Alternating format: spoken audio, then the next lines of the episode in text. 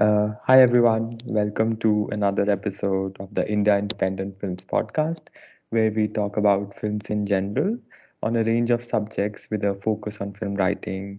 I'm Pankaj Sasteva. I write on my blog Dichotomy of Irony and also contribute articles for IIF. I have with me Rahul Desai, a writer and film critic who also hosts another podcast on IIF with other film critics. We've had a few podcasts before, and it's in the last month we spoke about editing, cinematography, and a little bit about the Oscars. Today we'll focus on some different topics with a focus on a little bit on screenplay and then on, supporting actors and third wheels. So Rahul, how have you been? I've been good. Very eventful month as usual in a film. These days a film critic's life is more eventful than most other journalists.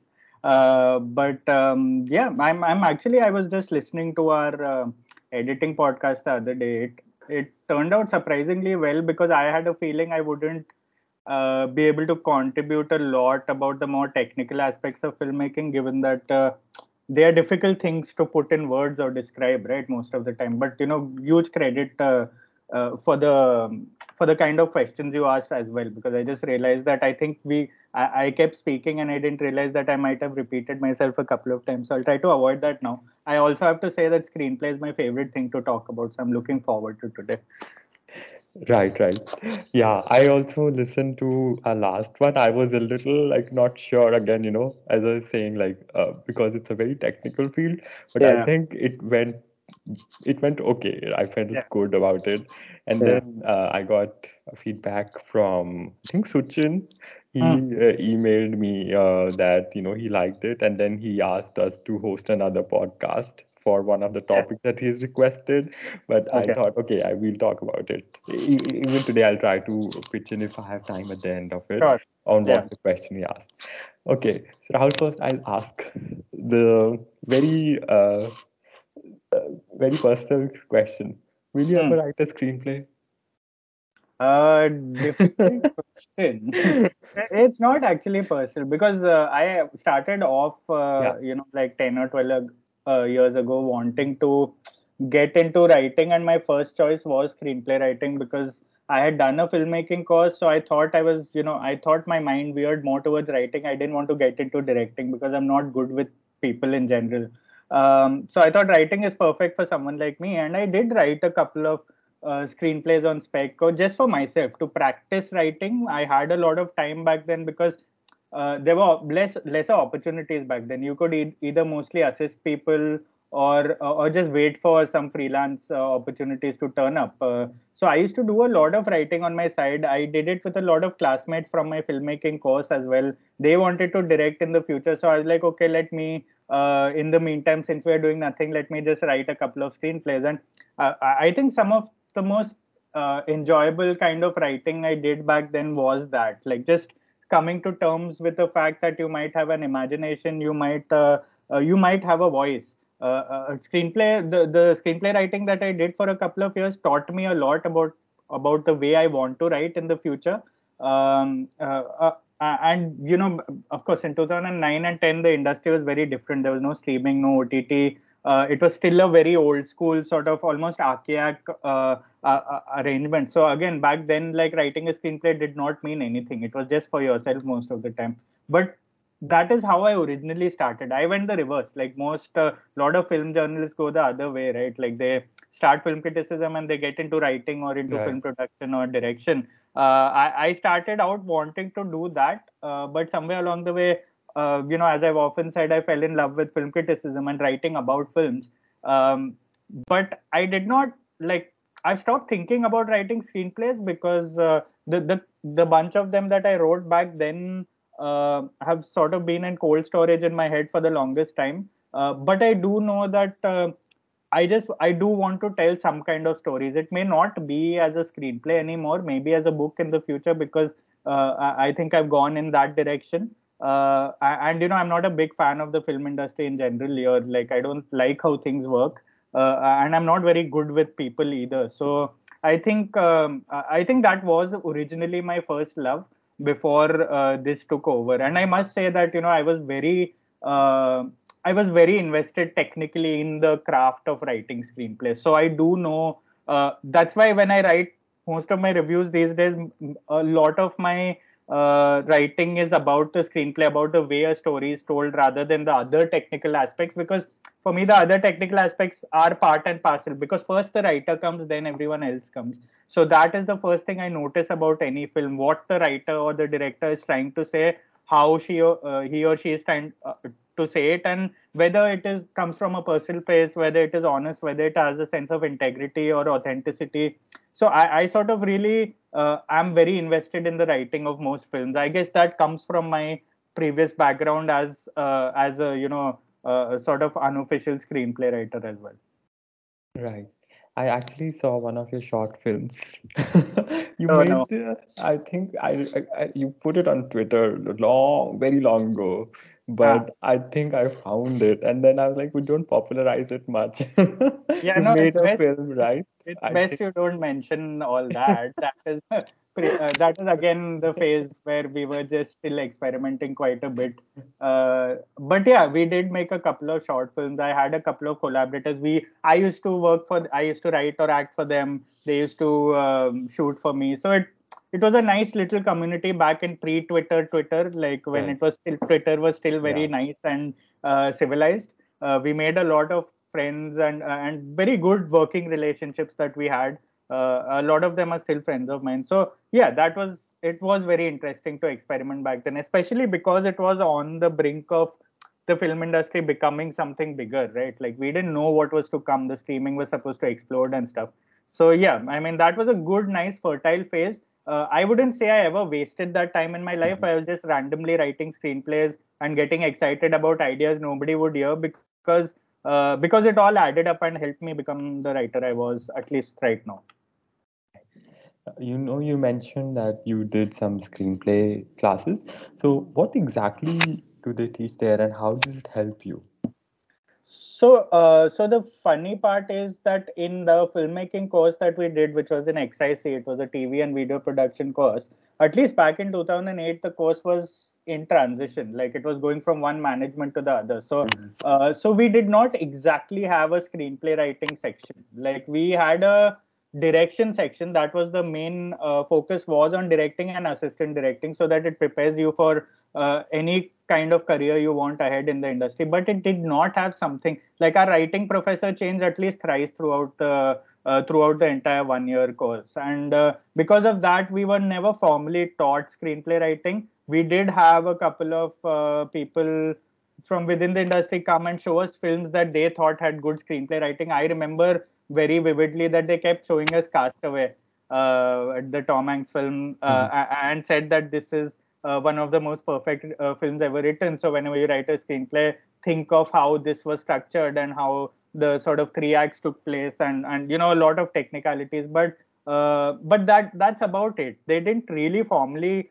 teach us how to write a screenplay. That we had to figure out later on our own after graduating and after trying to figure out if we wanted to write films. I learned on my own entirely. I had the software, the screenplay writing software. So I used to look at a lot of screenplays and figure out how to write scenes and how to transition from one scene to another.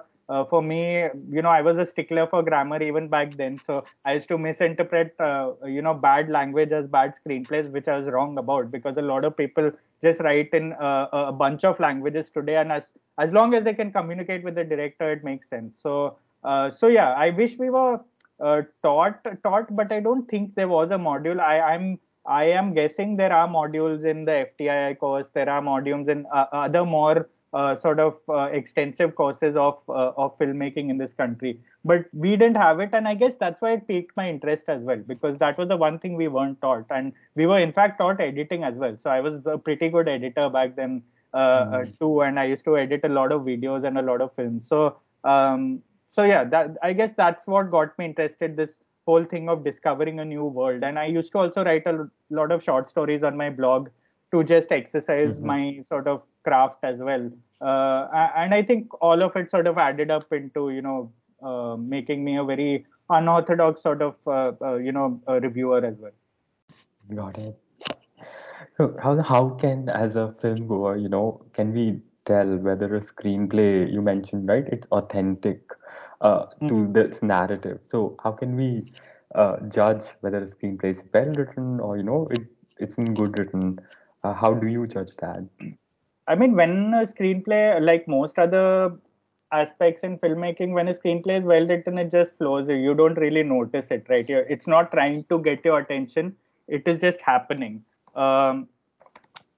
I think authenticity can be overrated. When I say authenticity, it doesn't mean that it needs to be, the language needs to be correct, the dialect needs to be correct, or the production design has to be in, you know, 1926, how vessels used to be then. I don't mean that. Like, you know, I'm not a big fan of authenticity myself. When I say authenticity, it needs to be synonymous with, or sort of synonymous with the director's and the writer's voice. Like, it needs to come from a place of integrity, where the filmmaker is not trying to tell a story that he or she is not familiar with, or is trying to tell a story for entirely commercial reasons. So when I say authenticity, it needs to come from a place of curiosity, because see, a lot of filmmaking is not just filmmakers trying to basically tell us about a world we don't know about, or that we are not familiar with. It is also them trying to navigate that world as well. And that curiosity for me is a big, like, I use the term curiosity a lot when I write reviews, I remember, because for me, when it's like investigative journalism, it's like journalism, when you're trying to discover a story, it needs to appear to the viewers as well that you are not in control, complete control of what you're trying to say. You are also trying to figure out things while you're making the film, while you're writing the film. And that there should be questions in your screenplay. There should be more questions than answers. Because if there are answers, then that means you're almost enforcing your opinion on the viewer. And you're talking about things you may not entirely know about. And there is no single aspect in this world, in the way we live, that that a filmmaker or an artist completely knows about. Everyone has their own version of events. Everyone has their own understanding of how the world works around us. So when I like screenplays that do not basically tell us that they know everything, like they do not tell us that this is how the world operates and this is the right way. And if you need to learn from the screenplay, and this is a message from the screenplay, it needs to also act uncertain at the same point, because certainty is not always a good thing in screenplays. It means it can border on arrogance at times, and I don't like those kind of screenplays. That's why I'm not a big fan of very obvious social message dramas or environmental dramas and all, because, you know, they are talking down on the viewer most of the time, and they are telling us what to think. I like screenplays that leave it ambiguous. I like the writing that asks you questions and asks themselves questions too. I like filmmakers who are vulnerable and say, you know, I didn't know anything about it when I was making the film, but I discovered a lot while making it and researching about it. And that shows up in a lot of kind of movies you watch. And like, I got that feeling from Gully Boy when I watched it. I know it's a very mainstream film. It's one of those commercial Bollywood films that we don't talk about enough in terms of craft, in terms of screenplay. But you got a sense that Zoya Akhtar and a writer were coming from a world they were not familiar with, and they were trying to tell a story and teach themselves a lot about that world too. Like, they were never presenting the world that this is how it is in Dharavi, this is how it is in a particular community, and this is how goals and dreams and aspirations look like. There were a lot of questions in the film. The filmmaker was not entirely certain throughout the film. And I like that about Gully Boy. It was honest in the sense of it came from a place of curiosity and learning. It came from a place where you knew that the filmmaker is privileged. You know that the filmmaker came from the film industry, and she was willing to learn about a world that she is absolutely unfamiliar with. She's probably only seen it like we do on the outside. And I love the fact that even the mistakes in Gully Boy did not feel dishonest. They came from a place of stumbling while trying to discover a world. They came from the characterization. One or two problems I had with the film was not a craft problem or was not an integrity problem. It was just a filmmaker, not... probably doing justice to what she learned at that point of time. And I like that, because it feels like a student is approaching a craft a student is approaching a world. So for me, that is good writing. That is good screenplay writing, which I've always felt. Got it. Talk about Gully Boy. You know, I was thinking of that scene where a bunch of journalists go and click photographs in Murad's house. So that reminds me of, you know, how maybe she is also trying to bring that in her film. So that's a great point. Yeah. Okay. So, you know, what also happens is, you know, like we talk about, when we talk about films, we say, did the filmmaker, did the film deliver as to what it promised? That's how we sort of judge films. But so how do we go about judging what the film promised? Is it by the trailer and the promotions, or do you not like to watch trailers, or do we just go by whether the story was marketed as, you know, a love story, but it turned out to be a thriller? So how do we figure that out? What was the film trying to do? That's a great question, because, you know, I feel like when we use the phrase what the film has promised, I think it's a marketing phrase, honestly. Like, it has nothing to do with the craft, with filmmaking itself. It's a very lazy yardstick of making people judge a film or to see. So only people who are not entirely sure about what they made will use excuses like that. Like, okay, we promised a brainless film, so please look at it as a brainless film. I don't think it ever, that should ever exist. You should not tell a viewer what to expect or what not to expect, and then tell the viewer, please judge them on those parameters only. I don't think that's the right way to go about things. I personally don't like watching trailers. I can't avoid them most of the time, but I prefer not to watch trailers so that when I go into a film, I don't know, first of all, what was promised, and I don't know what the film is supposed to be. Right. So the film unfurls in its own language with me. So it gives me the power to judge, or the power to basically, you know, expect something from a film without any preconceived notions. And it gives me the ability to make my own, derive my own conclusions and derive my own sort of set of questions and answers from the film. So for me, it's a tonal thing, right? Most of the time, like if there's a certain tone of a film that you see that can be categorized as masala, or can be categorized as, you know, serious or social or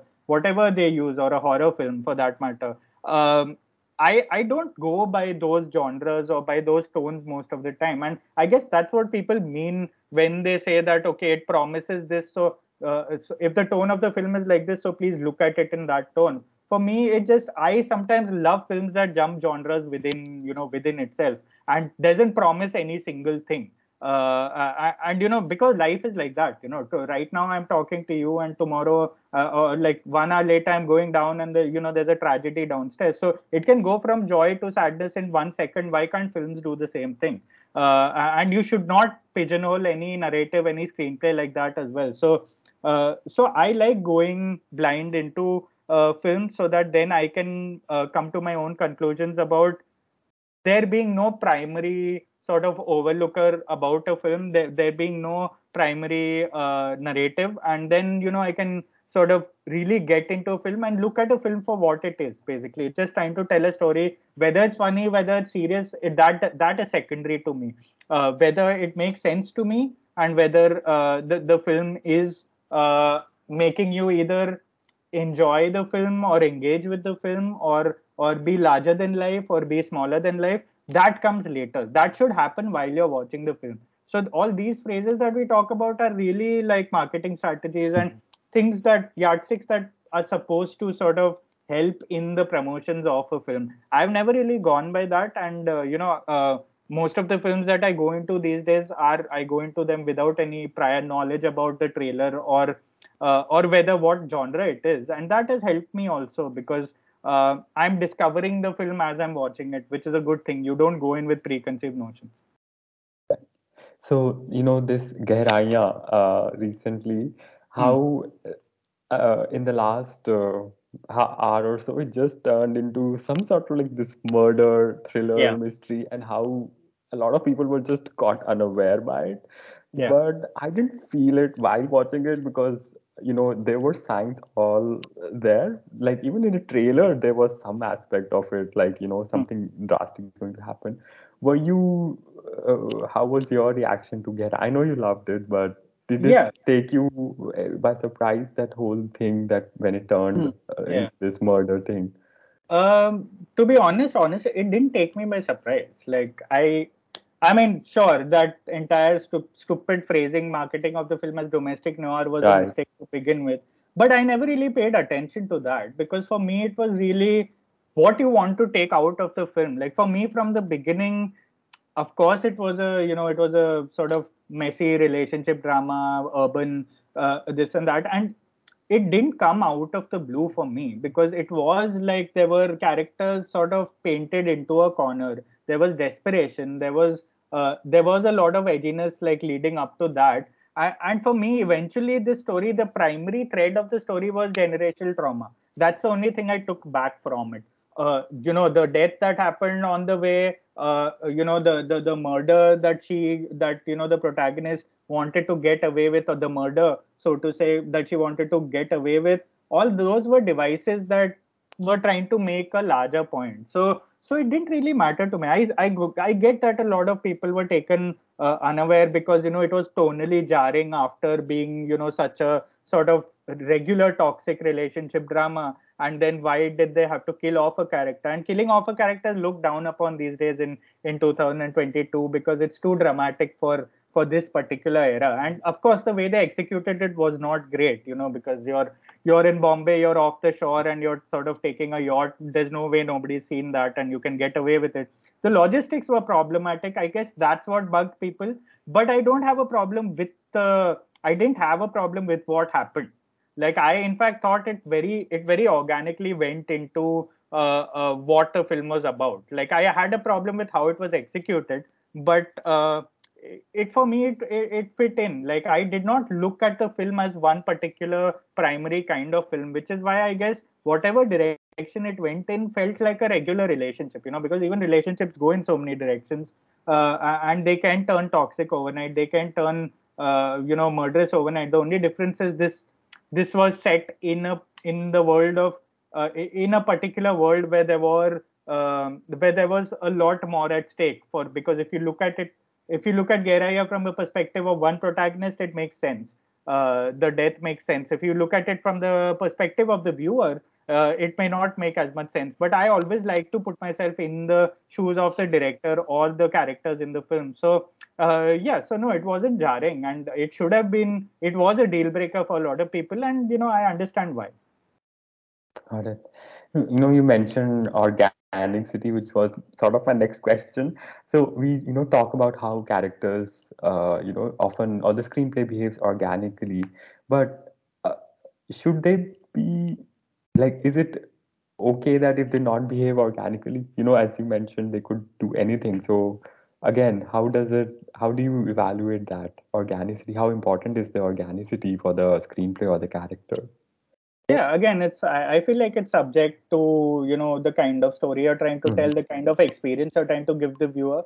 You know, organic, when I say organic, it could also be, you know, genres changing every 10 minutes.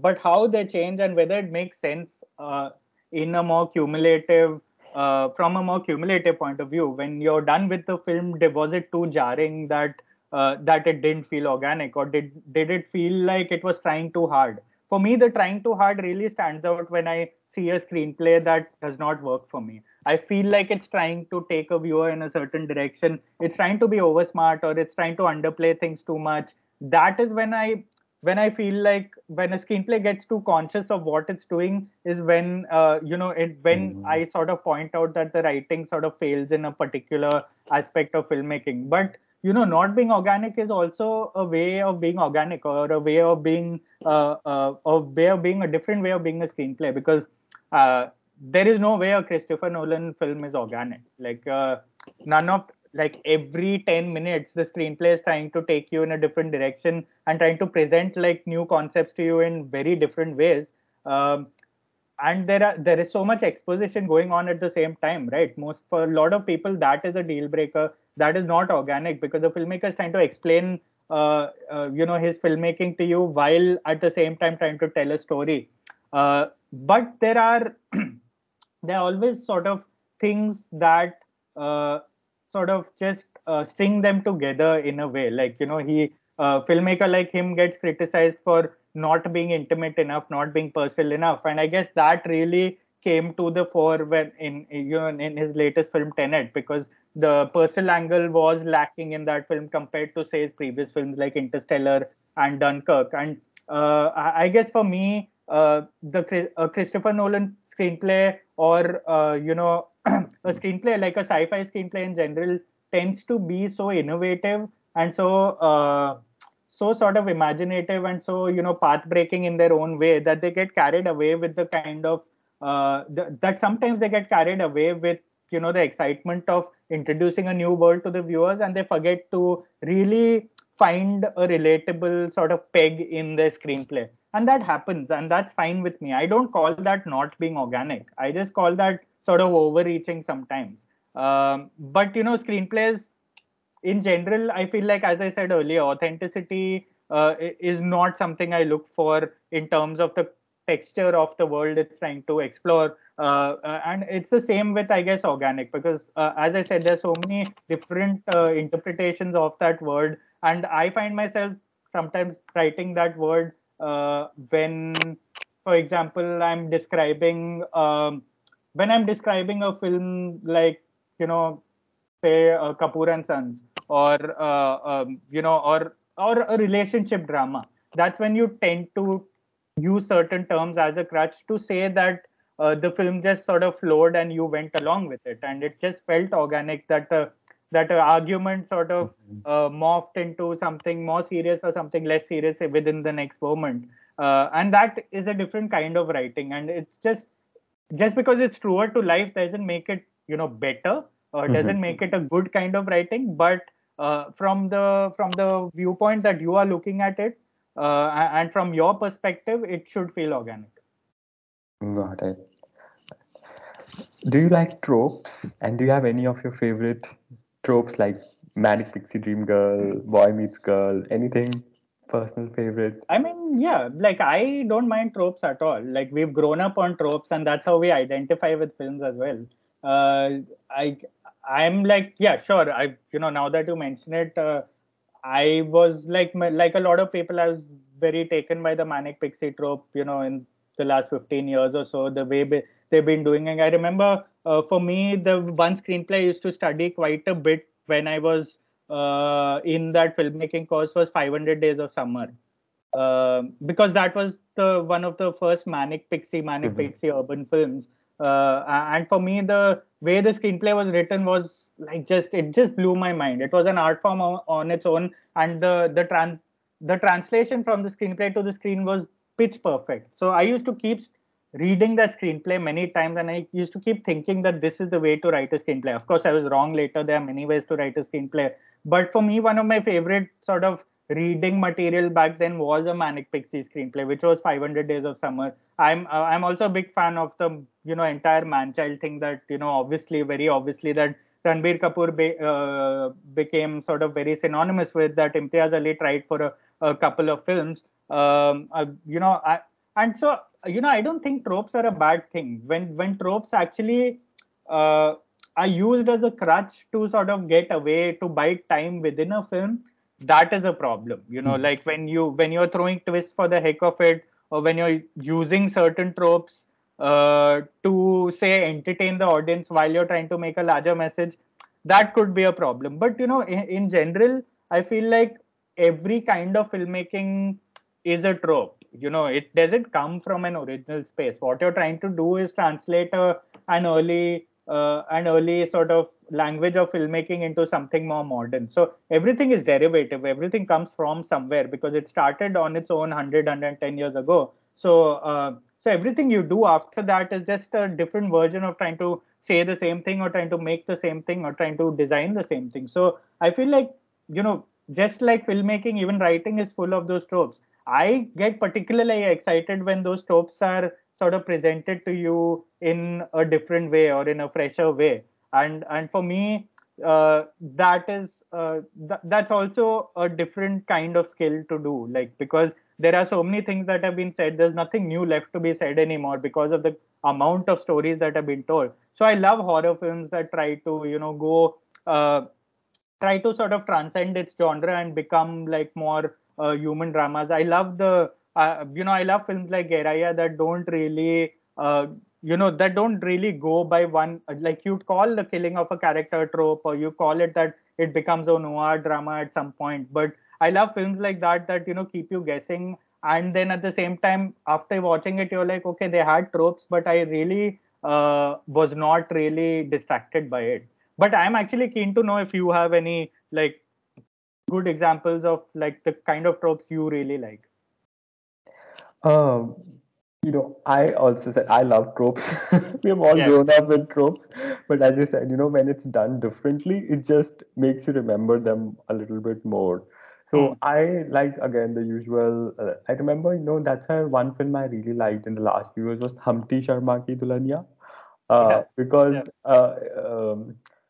In that film, they were doing the same thing, but it was Alia Bhatt's character, who does a lot of this thing. Like in the end, she raises her arms, like she's becoming a Shahrukh, and the whole film was based on DDLJ. So it's still a romantic, the usual tropes and references, but they did it different. There was Maine Pyar Kiya angle in it as well.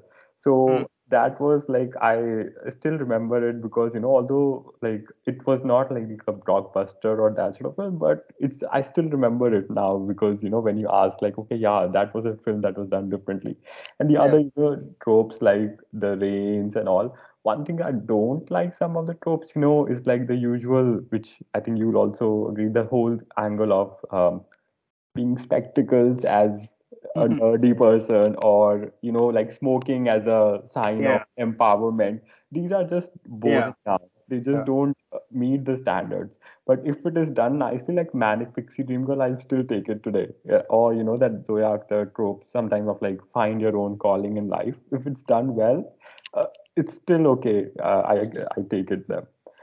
Yeah, like the physical tropes can be a little jarring at times. Like you said, the glasses thing, like Ye Jawani Hai Diwani works. Right. Like I get it. Like, you don't need to throw it in our faces. And the smoking thing I just noticed in like my last week, where Raima Sen's character is more or less an antagonist, but I thought they did something very interesting with, your empowerment, basically smoking, depicting empowerment or depicting antagonism for that matter. And I like stories or directors that try to turn around our perception of what we see on screen. So I guess you're right about, those slightly lazy tropes that, come around once in a while and remind you, okay, this is, we are in 2022, we need to get done with it. But as far as storytelling tropes are concerned, I don't think I've ever, like I love the way Sairat did tropes, right? Like they really, that's how you really take tropes and throw them in the faces of those who are responsible for those tropes, like which is Bollywood filmmaking as well. Like the first half and second half.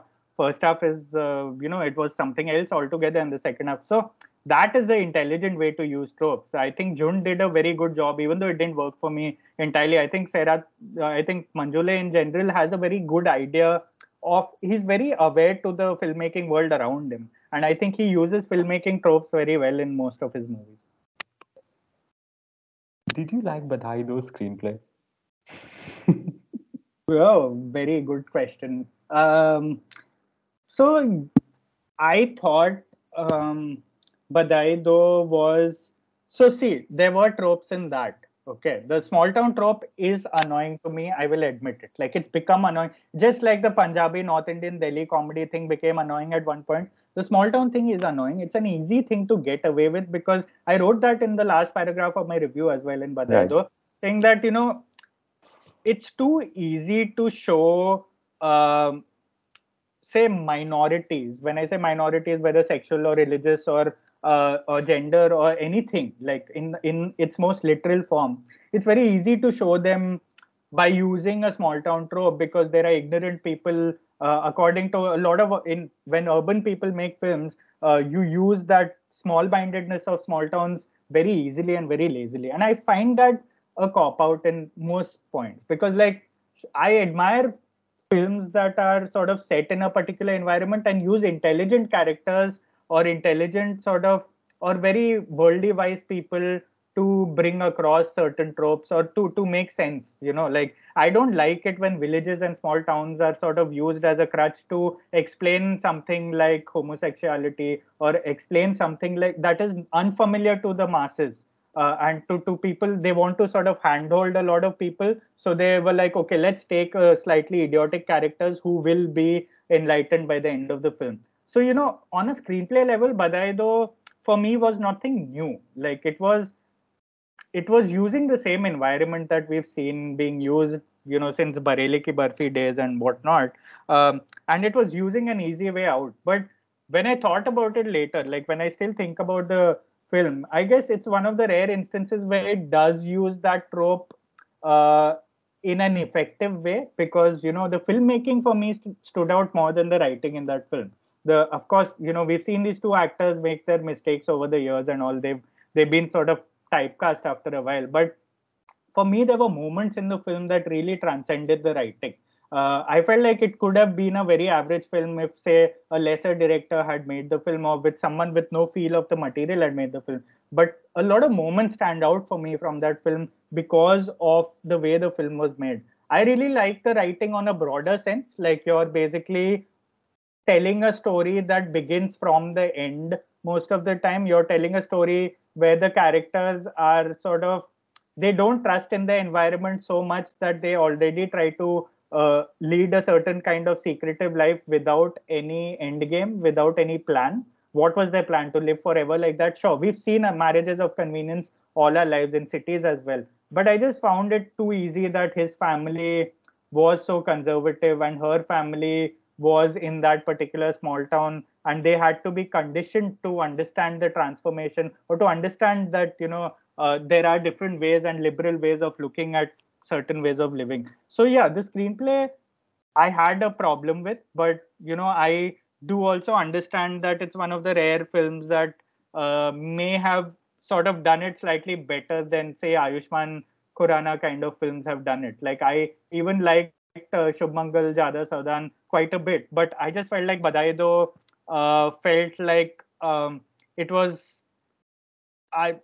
just felt like it was aware of what it was doing. It was aware of the shortcuts it was taking, but it still committed to them. Right.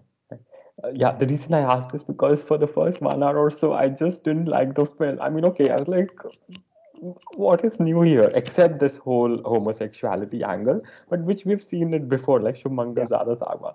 But, you know, when that whole Shiva Chadda thing and that thing comes in, then, okay, I started to like, okay, enjoy it a little bit more. But the first hour and a half, I was like, I've seen this film, you know, and why was there so much praise about this film? But by the end of it, I got a little bit of it. Yes, like, okay, yeah, it's different. And then that education thing, like the father came around and those sort of things. So that made me feel, okay, yes, it's okay. It's nice. So that's how I was just wondering, I'll ask you this question, because the screenplay wise, it wasn't working for me as well initially. Yeah. Okay. Now, you know, I might have asked this before, but I'll still ask again this. You know, in War, there was this whole angle of this sort of homosexual angle between the two characters. But then I read this interview where Siddharth, he mentioned that, you know, they didn't even intend it. But I'm just wondering, like, so many people saw it. Yeah. So is it then okay to, you know, have our own interpretation, even though this, again, it comes down to authorial, directorial or authorial intent. And are you comfortable with it, having your own interpretation? So anything you can add here. Yeah. Again, not a question, but something here. Yeah, actually, even I read that later and I'm like, okay, that makes sense, because, you know, it's been a while since Siddharth Anand's made a good film, and I don't think I don't think, you know, War was as self-aware as a lot of people give it credit for. Right. Right? Let's be honest. Like, we all derived our own interpretations from it because we enjoyed the film. And I think because most of us didn't find it enough to enjoy just a regular action entertainer that was executed properly. It was a fairly dumb film in that sense, and it used tropes of the 80s and 90s, like, you know, we saw Nicolas Cage do it like 30 years ago. So it used certain tropes and sort of recycled them and just did it in in a manner that was good to watch. And I think that wasn't enough for a lot of us. So we looked for maybe deeper meaning in that film, like the entire homoeroticism angle between Hrithik Roshan and Tiger Shroff. Of course, we found a meta angle to it because, you know, they are, Tiger Shroff is technically a successor as an action hero to Hrithik Roshan. And I felt like, of course, maybe the director did not intend it, but I feel like most films are subject to personal interpretation. That's the beauty of looking at movies. That's the beauty of reviewing movies as well. You will take what you want from it depending on who you are and how you've been brought up. And sometimes the directors will maybe realize that subconsciously they've been doing things without knowing it. And that is good film analysis. That's good critiquing. That's good discourse in general, where people take something out of a film and the director's like, oh shit, maybe I've done that without really realizing it in my last 2 or 3 films. Or maybe I was doing that on set and I thought, it just slipped my mind. So I feel like film criticism also is a lot of about how you can maybe help the filmmakers discover what he or she meant to do or what he or she was doing without really realizing it.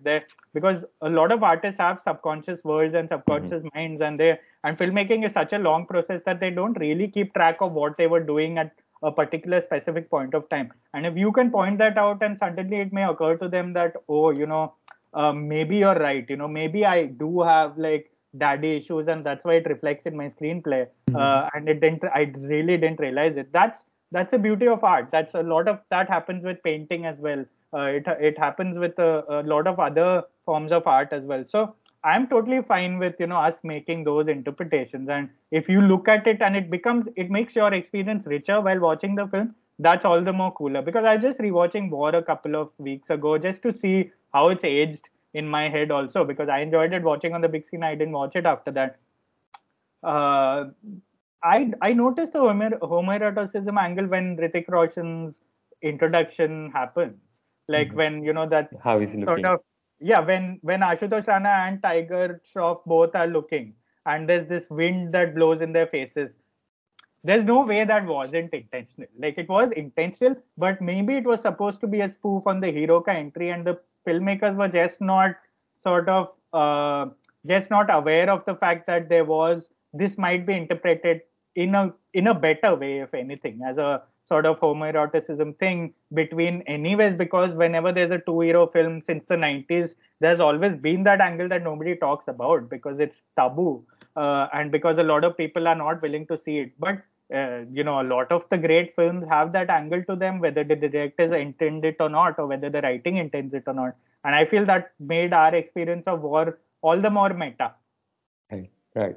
I mean, there's also the scene where that detective, she says, I'm getting married to him. And then he says, get in line, you know, get in line. Something, I forgot the exact scene. But again, like, you know, how could anybody not see it? That these things, especially with them, you know, how the industry is so macho, but they're putting some things like this. So obviously, like a lot of people will notice it. So I mean, surprised by that interview that he said he didn't notice it. I think he's just playing mind games after a while because the film was so successful. He can say anything. Yeah. There's no way that get in line statement. Like it's, first of all, it's such a rare thing. You have this alpha masculine action star Tiger Shroff whose entire fan base are boys and teenagers and men and like the next Salman Khan generation basically. You know, you have him say something like that and risk a tag of being this, you know, this sort of almost bisexual hero, which is a massive thing to do in a film like that. But I'm very glad they got away with it because it sort of people, that wink that they made to a lot of people who got it. I guess the people who got it are people like us who look for deeper meaning in every film.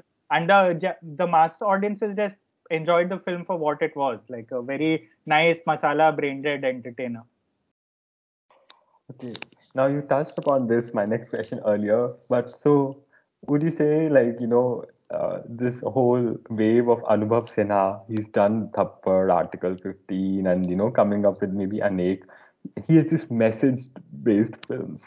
So you touched upon this earlier, but again, like, do you like these films then a lot? Because, you know, as you I'm repeating myself. You already mentioned that, you know, they tell you how to think, but anything else you can add here on message? So as it turns out, yeah, that's a good example of a filmmaker. Like it's because, you know, as it turns out, while watching these films, I really like them. Like I enjoy the way the film is made, the way the screenplay sort of pans out, the way the performances sort of meld into the writing.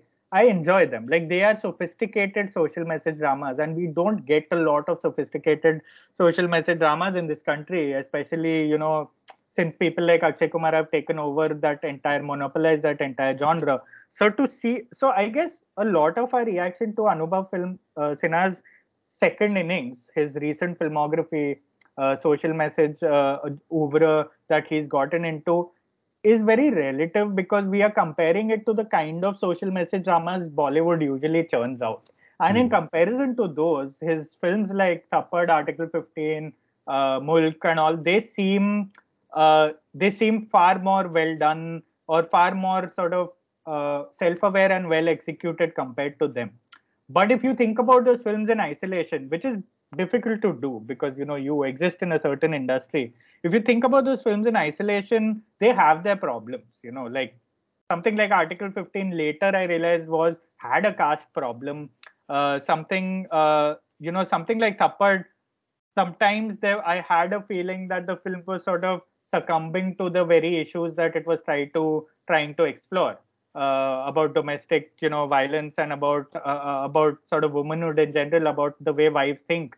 I felt like a lot of it was in your face, and I don't have a problem, but I'm suspicious of filmmakers who suddenly pivot from the initial parts of their career to monopolize a certain genre. You know, like, for example, a social message genre is supposed to be honest. It's supposed to come from a place of honesty. Like, you know, when Anurag Kashyap, for example, might make an anti-establishment film, it's an extension of his personality. He's not putting it on.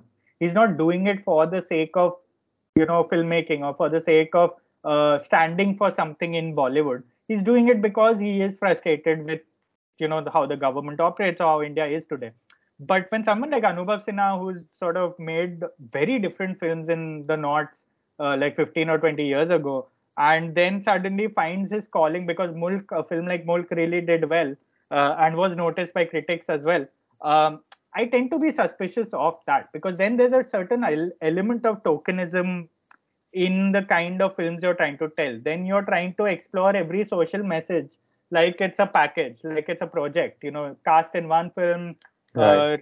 You know, religion in one film, domestic dynamics in one film, and now, you know, whatever Anek deals with. So it feels like it's too sanitized. Then you're as a filmmaker, you're ticking off boxes, right? And then it doesn't come entirely from a place of honesty. Of course, there's always filmmaking is a commercial exercise, but you know, it's not very different from the other side. Then, like, there are two sides of it. Like there are filmmakers like Vivek Agnihotri who are dealing with like, you know, that entirely polar opposite sort of side of what Anubhav Sinha stands for. And if you hear Anubhav Sinha in his interviews, it just feels like at times that, you know, he is making a film to appeal to a certain kind of demographic like us, like the more liberal minded viewers. And you have that feeling when you watch his interviews or when you watch his films or rewatch his films.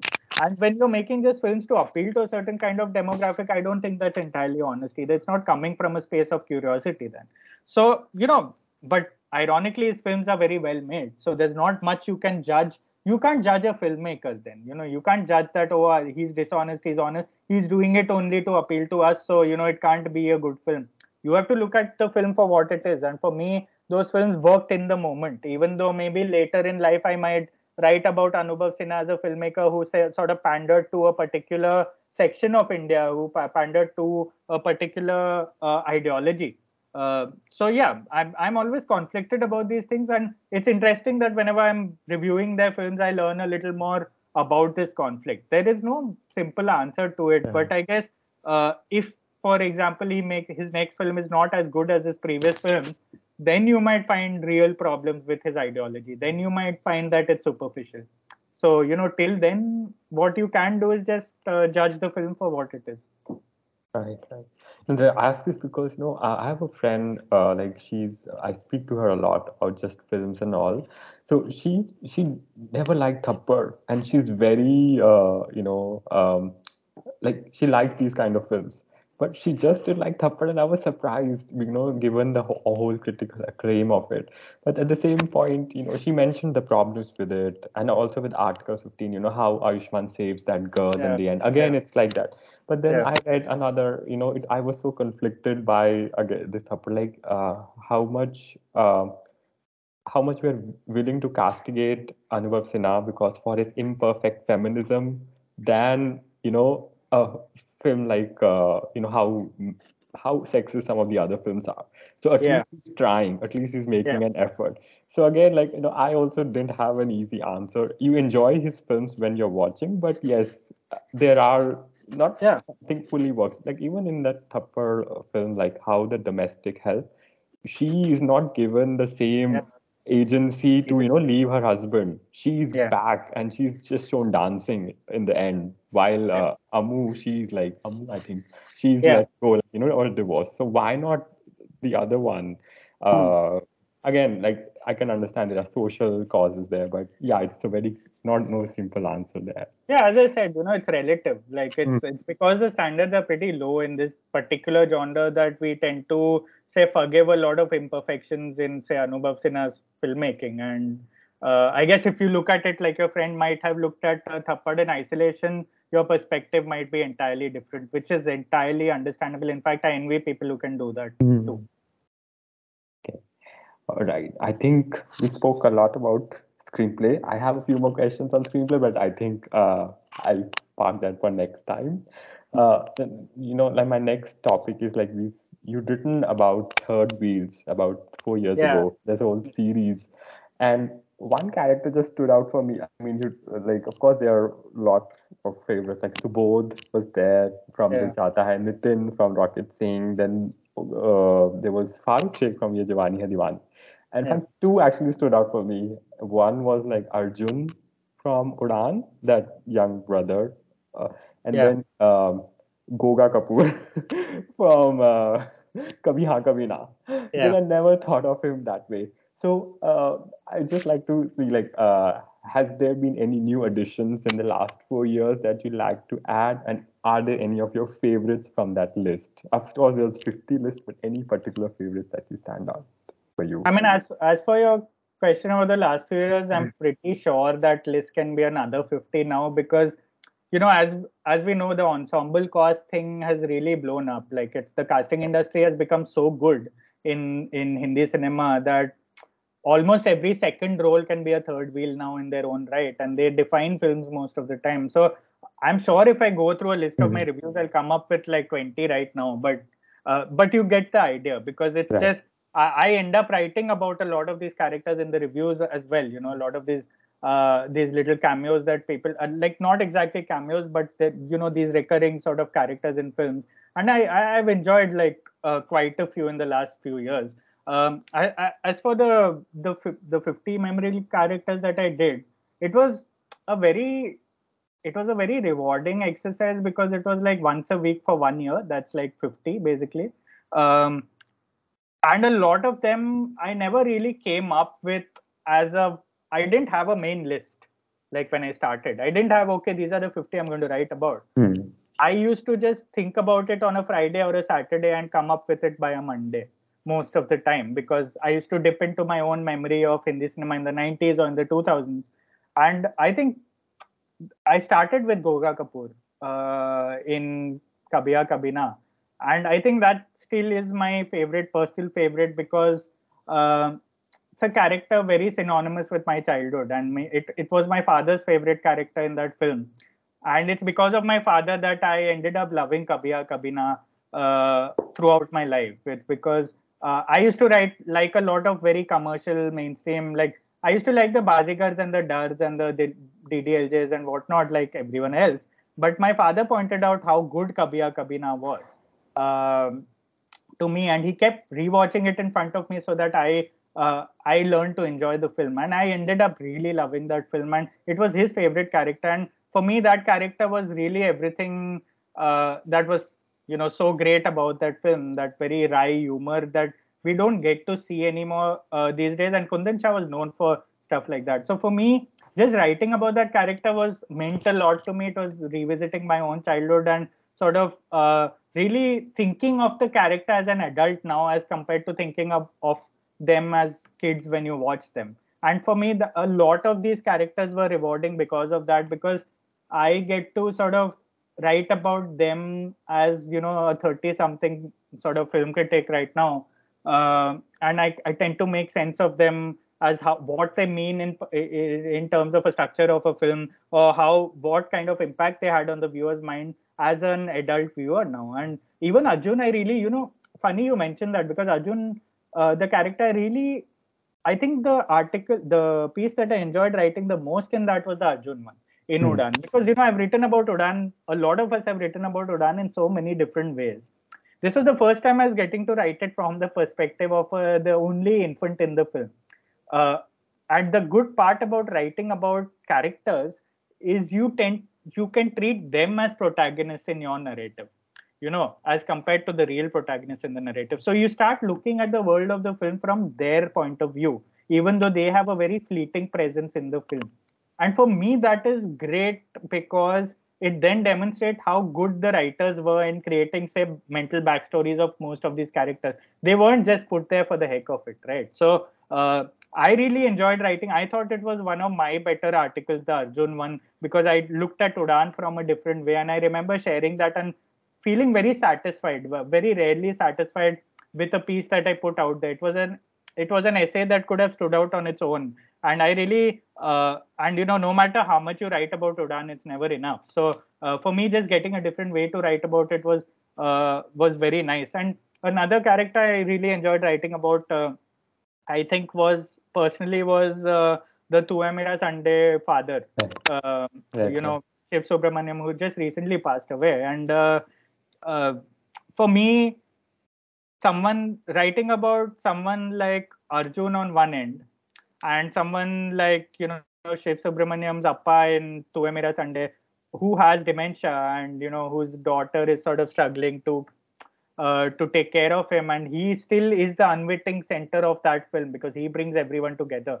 I thought it was he was one of my last characters. Goga Kapoor was my first. I think he was my 49th or 50th memorable character I wrote about. And I found it very emotional writing about him, because for me, I look at old people very differently now, because I am going into an age where caregiving is a big deal now. And my parents are getting older. I think a lot of us are dealing with the same problem, same conflict now.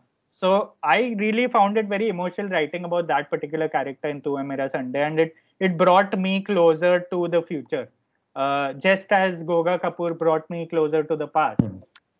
So for me, that was a very nice way to sort of end that series and begin that series. It was very sort of, it felt very complete in that sense. And, you know, come to think of it, it was one of my early sort of gigs with Film Companion, and I really sort of enjoyed doing it. And I still have a lot of people talk about or discuss that with me, even though I've forgotten most of the people I've written about. But it'll be very interesting to repeat that. Say, as you said, you know, it'll be very interesting to repeat that, say, when one decade gets over, after I finish that, 2016 to 2026 or something, because the way Hindi cinema or the way web shows alone have sort of taken over the entire landscape, would be very interesting to see what kind of characters pop up in the last couple of years. Right. Got it. So, you know, there is Zindagi Na Milegi Dobara. In that, who would you call a supporting actor? Yeah. Out of those three, are you asking? Yes. Because out of those three, yeah. My reason for this question is, how do we define a supporting actor? Because we don't. Yeah. Because you see award functions making the same mistake, right? They put actors in supporting actors because they can't put both actors in the same category. And it's really silly. Like, it's the same thing as defining a musical comedy from a drama. What is there to define it, really? I find most comedies more like hard-hitting than, you know, dramas we watch. So So it's the same thing with supporting characters as well. You know, like for me, none of them were supporting characters. All three were protagonists in their own right. All three of them had very compelling backstories, especially Farhan Akhtar's. You know, like especially and you know, all three of them came from some such different backgrounds, and that is the beauty of, like, say, childhood friendships and college friendships, right? You go different ways, but that doesn't make one a lesser person than the other.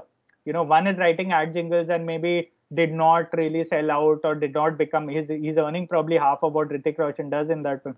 That doesn't make him a lesser friend or a lesser character. So I like these these three, like it's the same with Dil Chahta Hai. Even though Aamir Khan was the biggest star in that film, he was the hero in that film, as a lot of people may look at it. But I still felt like all three were very, very integral to Dil Chahta Hai's narrative, because without Saif Ali Khan's character, the other two would never have a middle person, would never have sort of reconciled as well. Without Akshay Khanna's, we would not have known what it is to be older than your years. And you know, there's always a bigger, the tricky part is there's always a bigger star than, say, compared to the other stars in a film. Like Hrithik Roshan was the bigger actor in the three people, so you tend to mentally look at him as the protagonist. But the trick as a screenplay writer is to make all three of them appear equal despite the status of one of the actors being higher than the others. And I think that is good writing. That's what, say, Zoya Akhtar managed. That's what Farhan Akhtar managed with Dil Chahta Hai. That's what I think a lot of multi-star films have a problem with, because they tend to subconsciously favor the bigger star or the bigger actor. That is, if you think about it, all the three characters were very well shaped and all. Even though the film didn't work for me as much as a lot of other, like buddy road dramas have worked, I still really consider that film to be a very sort of very, very well written film, because a lot of us being men have sort of gone through it in different ways. Maybe not as privileged as going to Spain on a road trip, but we've gone through it on, we are going through it as we speak. So I don't think supporting actors can be defined on a technical or a literal level. Right. But would you call Deepika a supporting actor in Tamasha, right? Tara? No, I would not call her a supporting actor in that film, because from a very simple definition point of view, Tamasha for me is a love story as well, amongst being a coming of age drama for the male protagonist. It is also a love story that helps him sort of come to terms with who he is and who he should be. So for me, when a film is a love story, that cannot mean that one partner is lesser than the other. I know that the main problem, the main criticism of the film is that Tara was just a crutch for our angsty male hero to come to terms with his own reality. I didn't look at the film like that. I still don't look at it like that. I still feel this is the reality in a lot of relationships, whether you like it or not. As it turned out, sure, it was a male partner sort of realizing his own problems thanks to falling in love with someone who pointed out to him. But I think love makes most people realize things they didn't know about themselves, and it makes most people grow and evolve like never before. And that can be, and of course, the gender, it can work both ways. It works with women as well. I think a lot of them come to terms with the same people they were and people they should be because of falling in love or because of their partners, whatever kind of relationship you're in. So I think, Tamasha for me is one of the primary things I took away from that film. You know, what a romantic relationship can do to you, and how it changes you, and how it's supposed to sort of help you. All of my relationship over the years have made me a better person, and that is what a healthy kind of love tends to do, and that is what romantic relationships are supposed to do eventually. Like even marriages do that. So for me, no, Deepika Tara was not the supporting character in the film, even though she had lesser screen time. She was always present in every frame of that film after they came back from Corsica, whether she was physically there or not, and that's what Ranbir Kapoor's performance made very clear. Right. She was always there. So yeah. Got it. That's a great point. Okay, my last question. Somebody you already mentioned. I was planning to ask a question. So, I read your obituary about Shiv Subramaniam. One thing I'll just say, yours was the only piece that pronounced his name correctly. Spelled his name correctly. I know. And I went and checked the ending credits of Tu Hai Mera Sunday. And then also in Parinda, it's actually Subra Y, that thing. SUBR. Yeah. All other articles, I never saw that. So I just want to call that out to whosoever is listening, how important sometimes these things are. At least they're important. If I look at them, if you're giving an obituary to somebody, it's at least you spell that name correctly. I have a funny, short story behind that because I was obviously, as I mentioned in the obituary, I was rare position living in the same building. If I wasn't, I would have made the same mistake. Right. But that morning, I got the creative of his prayer meeting in the WhatsApp group, in a society WhatsApp group, which mentioned his name, obviously. Mm. And I saw his surname then, and I've seen it before. I won't lie. I've been confused. Is it a personal choice? Is it just one of those things? Right. It can vary. All surnames can be spelled differently. So when I saw it in that particular WhatsApp creative, which said that, that the cremation will take place here, that's when I realized that this is the name I'm going to use. Obviously, I came from a place of privilege here because I was sort of fortunate enough to be here. It is one of the important things. And right. I'm glad you pointed it out because when I was writing that piece, first of all, it was very difficult to write. And secondly, it was... whenever I was writing the surname, that same thing came to my mind. I was like, are we sure that this is his actual surname? Because even in Tu Hai Mera Sunday, I wasn't exactly sure back then. Mm-hmm. And Subramaniam is a surname that can be spelled at least two or three different ways. It's so common and it can be spelled in two different ways. And this is a spelling I had never seen before. So I'm very glad that...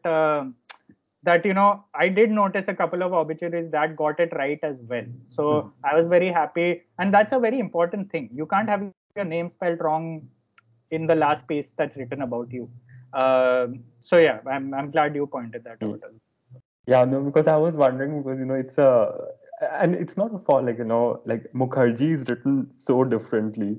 And it's a numerologist choice also. Rani Mukherjee, it's not it's Mukherjee, K-E-R. Yeah. But it's okay. But, but when I was looking at this, I just noticed in your piece, at least, it was the only, it just stood out. Because whenever you're reading these things, everybody was writing this. Then I went and checked. And it's actually, even in Parinda, at the time of Parinda, I went and saw just before this. He's in the first credit along with Vidhu Vinod Chopra, and then there also it's Y. So I was like, okay, it's not a recent change; it's been always there. So it was just stood out for me. Okay. Besides that, you wrote very nicely about him. I'll just ask, why did you not speak to him? I don't know. I'm just a shy person. I don't know how to approach people I admire or people I've grown up watching for that matter, if I see Shah Rukh Khan downstairs tomorrow, I will still not go up and speak. In my head, I want to keep a distance so that I can maybe keep admiring them. I'm that kind of person that do not get to ever know your heroes. I've admired Shiv Subramaniam for the longest time, especially, because sure, he wrote those films and all, but even as an actor, I've admired him for a very long time and I always knew he lived here. I was in the lift as I wrote with him a couple of times, at least a couple of times. I always used to sort of run into him every month, at least once. But I don't know. I'm just that person who would never really start a conversation with someone. I don't know where to start. What will I tell him? Sir, I get very awkward. I wish I had, but at the same time, I'm glad I didn't as well because, then I remember him a certain way too. So yeah, got it. And your tweet was very nice about him, about the father and the son playing. And the son. Yeah, it's very nice, very touching. Okay. I think we spoke a lot today, Rahul. We hopefully will continue this in the next podcast. I'll continue some of the questions that I have remaining, and probably we'll discuss about more. So thanks everybody for listening once again. Hope you enjoyed it. And we'll be back for part 2 soon, hopefully.